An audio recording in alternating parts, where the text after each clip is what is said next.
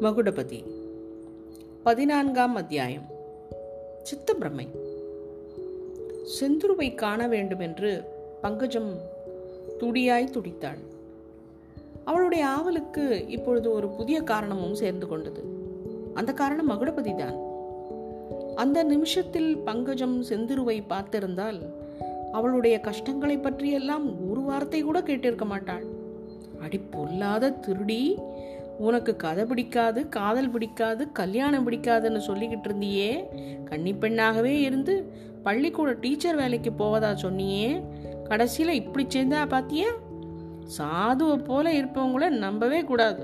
பொல்லாத கள்ளி என்று அவள் கன்னத்தை இடித்திருப்பாள்.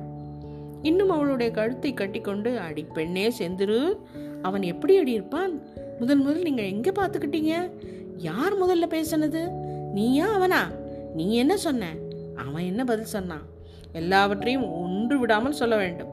இல்லாவிட்டால் உன் தலையில் மூன்று குட்டு குட்டுவேன் என்று உண்மையாகவே தலையில் குட்டி காட்டியிருப்பாள்.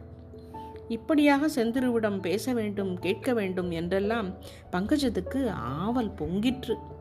மேலே நாவல் எழுதுவதற்கு கூட அவளுக்கு ஓடவில்லை. நாவலாவது மண்ணாங்கட்டியாவது. தன்னுடைய சிநேகிதி இணைபிரியாத பள்ளிக்கூட தோழி கதை காதல் என்று பேசினால் பிடிக்காமல் முகத்தை சினிக்கியவள்.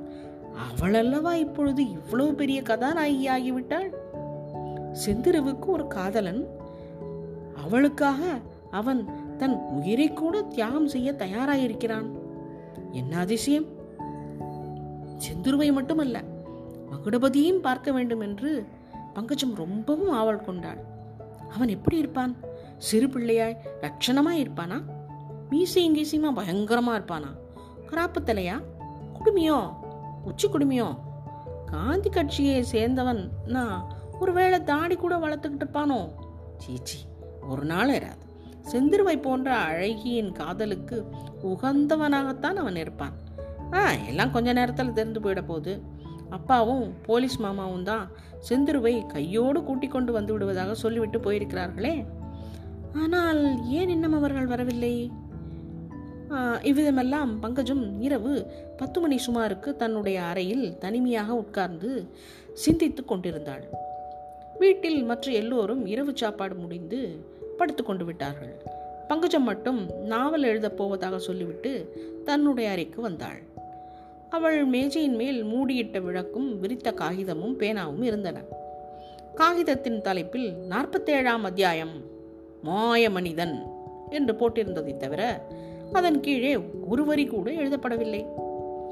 கடிகாரத்தின் மணி பத்து டான் டான் என்று அடித்தபோது வாசலில் வண்டி சத்தம் கேட்டது. பங்குஜம் அவசரமாக விரைந்து வாசல் பக்கம் சென்றாள். சாலையில் நின்ற மோட்டாலிருந்து அவருடைய தகப்பனார் இறங்கி வருவதை கண்டாள். வேறு ஒருவரும் வண்டியிலிருந்து இறங்கவில்லை. காரில் இருந்தபடியே போலீஸ் மாமா குட் நைட் என்றார். வண்டி போய்விட்டது. ஐயாசாமி முதலியார் பங்களா வாசலுக்கு வந்ததும் பங்கஜம் அவர் கையை கெட்டியா பிடித்துக்கிட்டு என்ன செய்தியப்பா? செந்துருவ பார்த்தீங்களா? எங்க பார்த்தீங்க? எப்படி இருக்கா? சௌக்கியமா இருக்காளா? ஏன் அவளை அழைச்சிட்டு வரல? அவங்க விடமாட்டேன்னு சொல்லிட்டாங்களா? என்ன பேசாம இருக்கீங்களே? ஒன்றும் சொல்லவே மாட்டேங்கிறீங்க? என்று சரமாரியாக கேள்விகளை பொழிந்தாள். அட நீ இடம் கொடுத்தாதானம்மா நான் பேசலாம். எல்லாம் சாவகாசமாக சொல்கிறேன் உன்னுடைய அறைக்கு போகலாம் வா என்றார் ஐயசாமி முதலியார். இதை மாத்திரம் சொல்லிடுங்க முதல்ல. அப்புறம் சாப்பாடு சாப்பிட்டுட்டு எல்லாம் விவரமாக பேசலாம். செந்துருவை பார்த்தீங்களாப்பா என்று பங்கஜம் பரபரப்புடன் கேட்டாள். ஆமாம் ஆமாம் பார்த்தேன். சௌக்கியம்தான் ஒரு மாதிரியா. சாப்பாடெல்லாம் ஆயிட்டுது. அம்மாவை எழுப்ப வேணாம். உன் அறைக்கு போகலாம் வா. எல்லாம் விவரமாக சொல்கிறேன் என்றார் முதலியார்.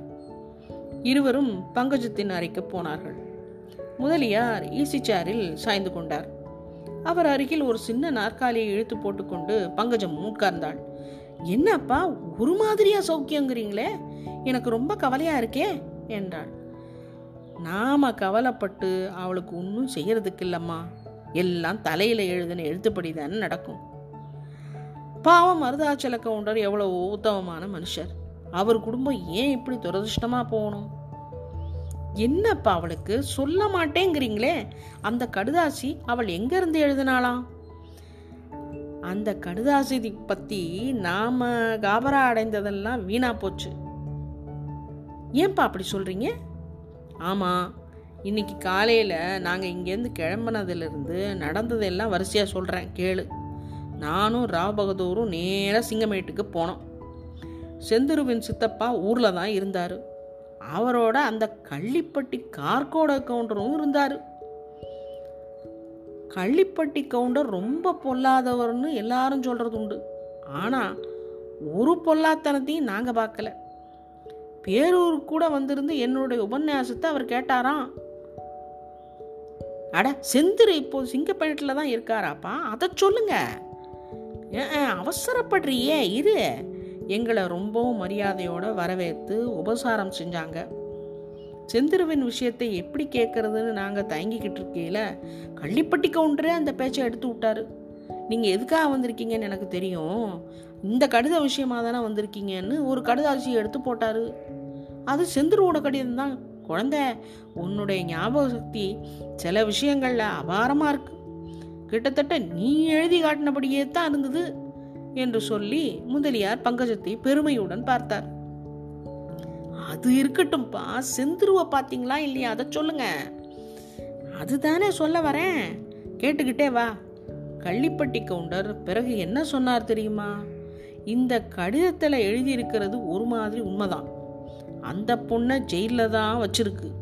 நீங்கள் விடுதலை செஞ்சு கூட்டிகிட்டு போகிறதா இருந்தால் ரொம்ப சந்தோஷம். நாங்கள் குறுக்க நிற்கலை ஆனால் ஏதாவது விபரீதம் உயிர் சேதம் நேர்ந்தால் அதுக்கு எங்களை பொறுப்பாக்காதீங்க அந்த பொண்ணை விடுதலை செஞ்சுட்டு போக நீங்கள் ஆனால் ரெண்டு பேர் பத்தாது.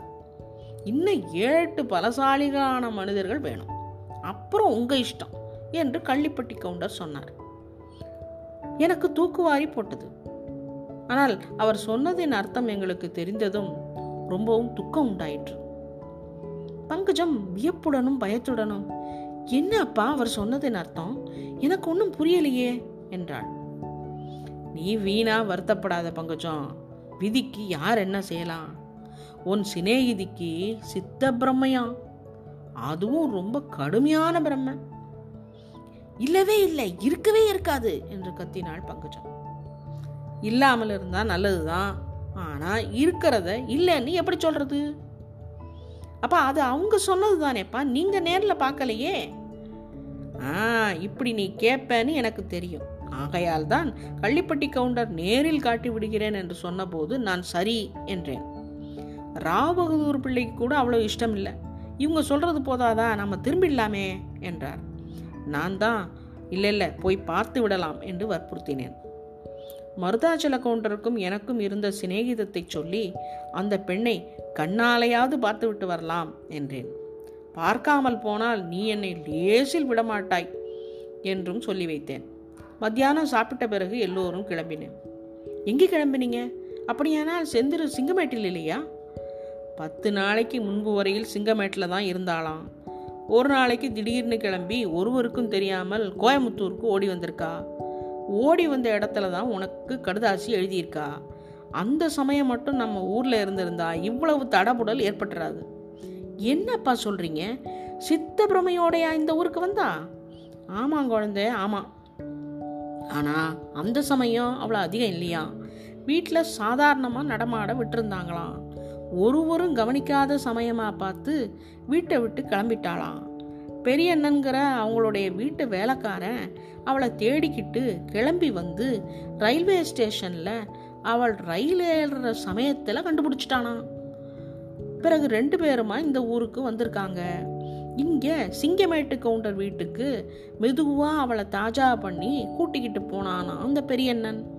வீட்டின் கதவை தாழ்பால் போட்டுட்டு அந்த வீட்டிலேயே அவள் ராத்திரி இருக்க வேண்டுமென்னு அவன் சொன்னோன்ன கத்தியை எடுத்து அவனை குத்தி விட்டாளாம் என்றார். பிறகு என்ன நடந்தது? அது பிறகு. நன்றி வணக்கம்.